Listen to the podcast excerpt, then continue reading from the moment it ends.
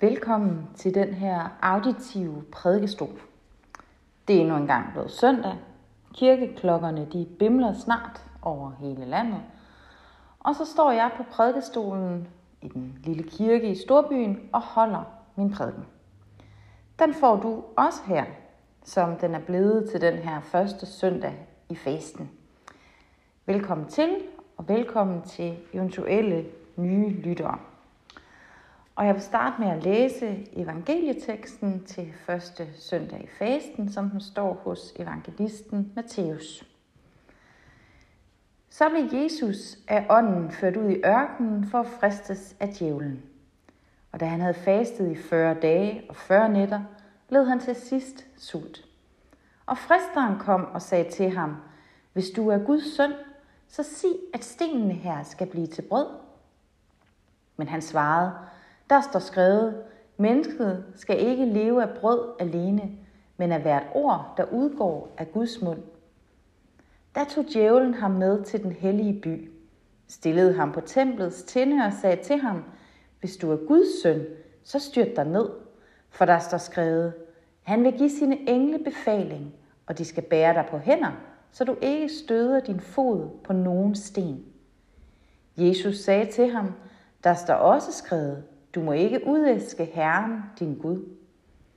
Igen tog djævlen ham med sig, denne gang til et meget højt bjerg, og viste ham alle verdens riger og deres herlighed, og sagde til ham, alt dette vil jeg give dig, hvis du vil kaste dig ned og tilbede mig.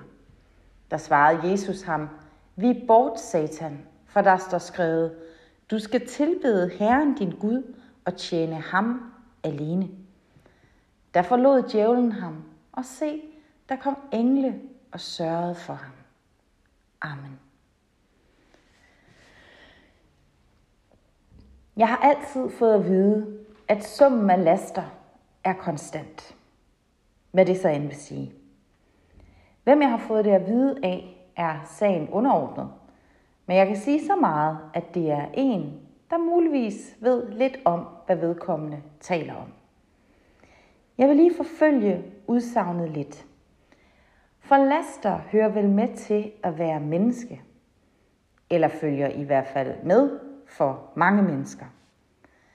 Som menneske er man i spændingsfeltet mellem at lade sig friste eller følge den slagende gang. For tilværelsen er fyldt med fristelser, og fristelser var vel næppe fristelser længere, hvis ikke nogen faldt for dem så var de vel bare ting og sager i verden, som så meget andet. Og egentlig synes jeg, at vi skal lade os friste en gang imellem, for ellers kan tilværelsen hurtigt blive grå, og som en konstant summe af det samme, hvor der ingen udsving er. Problemet opstår, når fristelsen ikke længere bare er et hul, vi sporadisk falder ned i, men er gået hen og er blevet en last. Noget, som belaster en selv, ens omgivelser, samfundet, hvad som helst. Og så skulle det åbenbart forholde sig sådan, at forlades en last, erstattes den af en ny. Umiddelbart ikke helt forkert.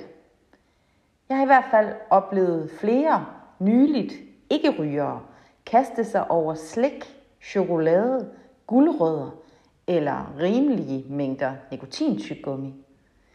Ligeledes med januarkulturen, hvor mange mennesker, undertegnet inklusive, i en form for bestræbelse på at opnå kostmæssig syndsforladelse oven på decembers fros, kaster sig ud i en forsagelse af alt det, der minder os om juletidens overflod, og erstatter det med alt for ambitiøse kropsmål. Der er altså noget om snakken. Summen af laster er konstant.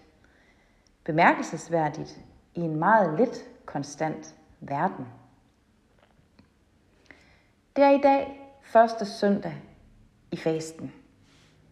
Fastelavnen med dens fest og faldera er overstået.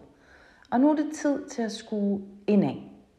Kigge sig selv efter i sømmene og rense ud på alle mulige måder. Tidligere var det kutyme at faste sådan ægte, altså minimere fødeindtaget og samtidig holde sjælen stærk og ren ved bøn og rigelige samtaler med præsten. Hvis vi stadig fulgte den model, så ville de danske folkekirkepræster godt nok have rigeligt at lave de næste syv uger. Modellen er for mange nu, og heldigvis for præsterne, kunne man sige, en lidt anden. Vi renser ud på andre måder. Renser ud i vores skærmforbrug, vores forbrug af sociale medier, renser ud i indtaget af alkohol, renser ud i vores måde at være på. Der er nemlig de senere år blevet en opmærksomhed på fasten. Den har fået en renaissance. På en beskeden måde dog, men ikke desto mindre. Jeg synes, det er glædeligt. Glædeligt, at vi husker på gangen i året og de traditioner og den kultur, vi alle sammen er rundet af. Det var et sidespor, men hurra for fasteopsvinget.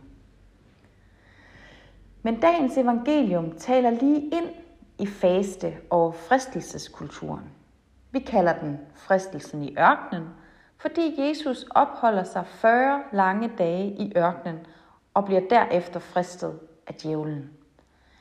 Djævlen kan muligvis have været et fata morgana, for hvem ville ikke se hvad som helst efter 40 dage uden vådt eller tørt i stegende hede. Og det er så også i øvrigt kun Guds egen søn, der kan overleve det. Nu vel, historien om Jesus i ørkenen kan hurtigt virke lidt moraliserende, lidt gammeldags, lidt umoderne. Det kan jeg afsløre, at den ikke er. Den er til alle tider tidsvarende. Og det er det forunderlige og det fantastiske ved det nye testamente.